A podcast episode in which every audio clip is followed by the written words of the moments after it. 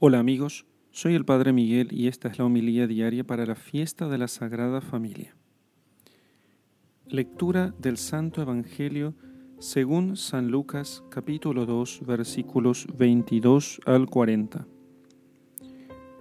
Cuando se cumplieron los días en que debían purificarse según la ley de Moisés, llevaron a Jesús a Jerusalén para presentarle al Señor como está escrito en la ley del Señor todo varón primogénito será consagrado al Señor, y para ofrecer en sacrificio un par de tórtolas o dos pichones, conforme a lo que se decía en la ley del Señor.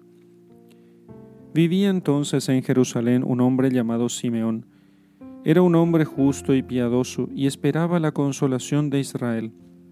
Y estaba en él el Espíritu Santo el Espíritu Santo le había revelado que no vería la muerte antes de haber visto al Cristo del Señor.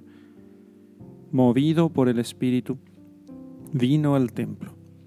Y cuando los padres introdujeron al niño Jesús para cumplir lo que la ley prescribía sobre él, le tomó en brazos y bendijo a Dios diciendo, Ahora, Señor, puedes, según tu palabra, dejar que tu siervo se vaya en paz, porque han visto mis ojos tu salvación, la que has preparado a la vista de todos los pueblos, luz para iluminar a las gentes y gloria de tu pueblo Israel. Su padre y su madre estaban admirados de lo que se decía de él. Simeón les bendijo y dijo a María su madre, Este está puesto para caída y elevación de muchos en Israel y como signo de contradicción y a ti misma una espada te atravesará el alma, a fin de que queden al descubierto las intenciones de muchos corazones. Había también una profetisa, Ana, hija de Fanuel, de la tribu de Aser, de edad avanzada. Casada en su juventud había vivido siete años con su marido y luego quedó viuda hasta los ochenta y cuatro años no se apartaba del templo, sirviendo a Dios noche y día en ayunos y oraciones. Presentándose en aquella misma hora, alababa a Dios y hablaba del niño a todos los que esperaban la redención de Jerusalén. Así que cumplieron todas las cosas según la ley del Señor, volvieron a Galilea, a su ciudad de Nazaret. El niño crecía y se fortalecía, llenándose de sabiduría, y la gracia de Dios estaba sobre él. Palabra del Señor. Gloria a ti, Señor Jesús. Queridos hermanos, en esta fiesta de la Sagrada Familia la Iglesia nos invita a meditar en las virtudes domésticas de esta bendita familia que Dios nos propone como modelo. La familia es la célula fundamental de la sociedad, sin la cual no existe ninguna sociedad. La primera sociedad fundada por Dios es la familia. Y entonces, esta familia hace parte de una sociedad mayor que le permite su propia existencia y que también se funda en ella. Es como una relación, eh, digamos, sinérgica. Es una relación sinérgica. Entonces, una, depende de la otra. ¿sí? La sociedad como un todo depende de la familia y la familia depende de la sociedad para su propia existencia, para su subsistencia.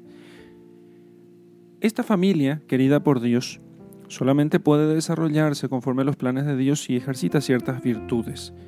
No es el hecho de que un hombre se una a una mujer y tengan hijos que hará que aquello funcione. Al contrario, se necesita ejercitar ciertas virtudes. Se necesita bondad, amabilidad, mansedumbre, sumisión, se necesita autoridad, se necesita firmeza, se necesita verdad. Se necesita principalmente, sobre todas las cosas, piedad. Y eso es el ejemplo que nosotros encontramos en la Sagrada Familia de Nazaret, pero también encontramos en Simeón y en Ana, que aquí, eh, sobre los cuales escuchamos en esta lectura. Todos ellos tienen por centro de sus vidas el culto a Dios. Por centro de sus vidas el amor a Dios. Eso es lo que significa amar a Dios sobre todas las cosas. Esta familia no hace eh, lo que muchas familias, incluso cristianas, hacen en tiempos, de, en tiempos santos. No es que fueron de vacaciones, fueron al templo a dar culto a Dios. El niño fue llevado a ser presentado para poder adorar a Dios y para reconocer que Dios está por sobre todas las cosas. Simeón, movido, dice la Escritura, por el Espíritu Santo, fue también al templo y allí encontró aquel que Dios le había prometido ver antes de morir. Ese ser movido por el Espíritu Santo no puede ser sino el fruto de una vida entera de oración, de unión con Dios. El Espíritu Santo intenta movernos muchas veces, pero no puede hacerlo, porque nosotros estamos con un gran contrapeso en el amor a este mundo, el cual solamente la oración puede desprendernos de él. Así que, y Ana, que cuyo corazón estaba puesto en Dios, se casó una vez en su juventud y luego falleció su marido y no volvió a casarse, pero no porque eso casarse nuevamente esté mal, sino porque ella quería tener a Dios sobre todas las cosas. En cualquier caso, tanto la Sagrada Familia como Simeón y Ana nos enseñan esto. También para la familia, el amor a Dios sobre todas las cosas es la virtud fundamental es el mandamiento más importante que ha de ser practicado para que en esta familia reine la unidad, reine la felicidad y sobre todo sus miembros puedan llegar a salvarse. Amemos a Dios sobre todas las cosas y salvaremos nuestras familias. En el nombre del Padre y del Hijo y del Espíritu Santo. Amén.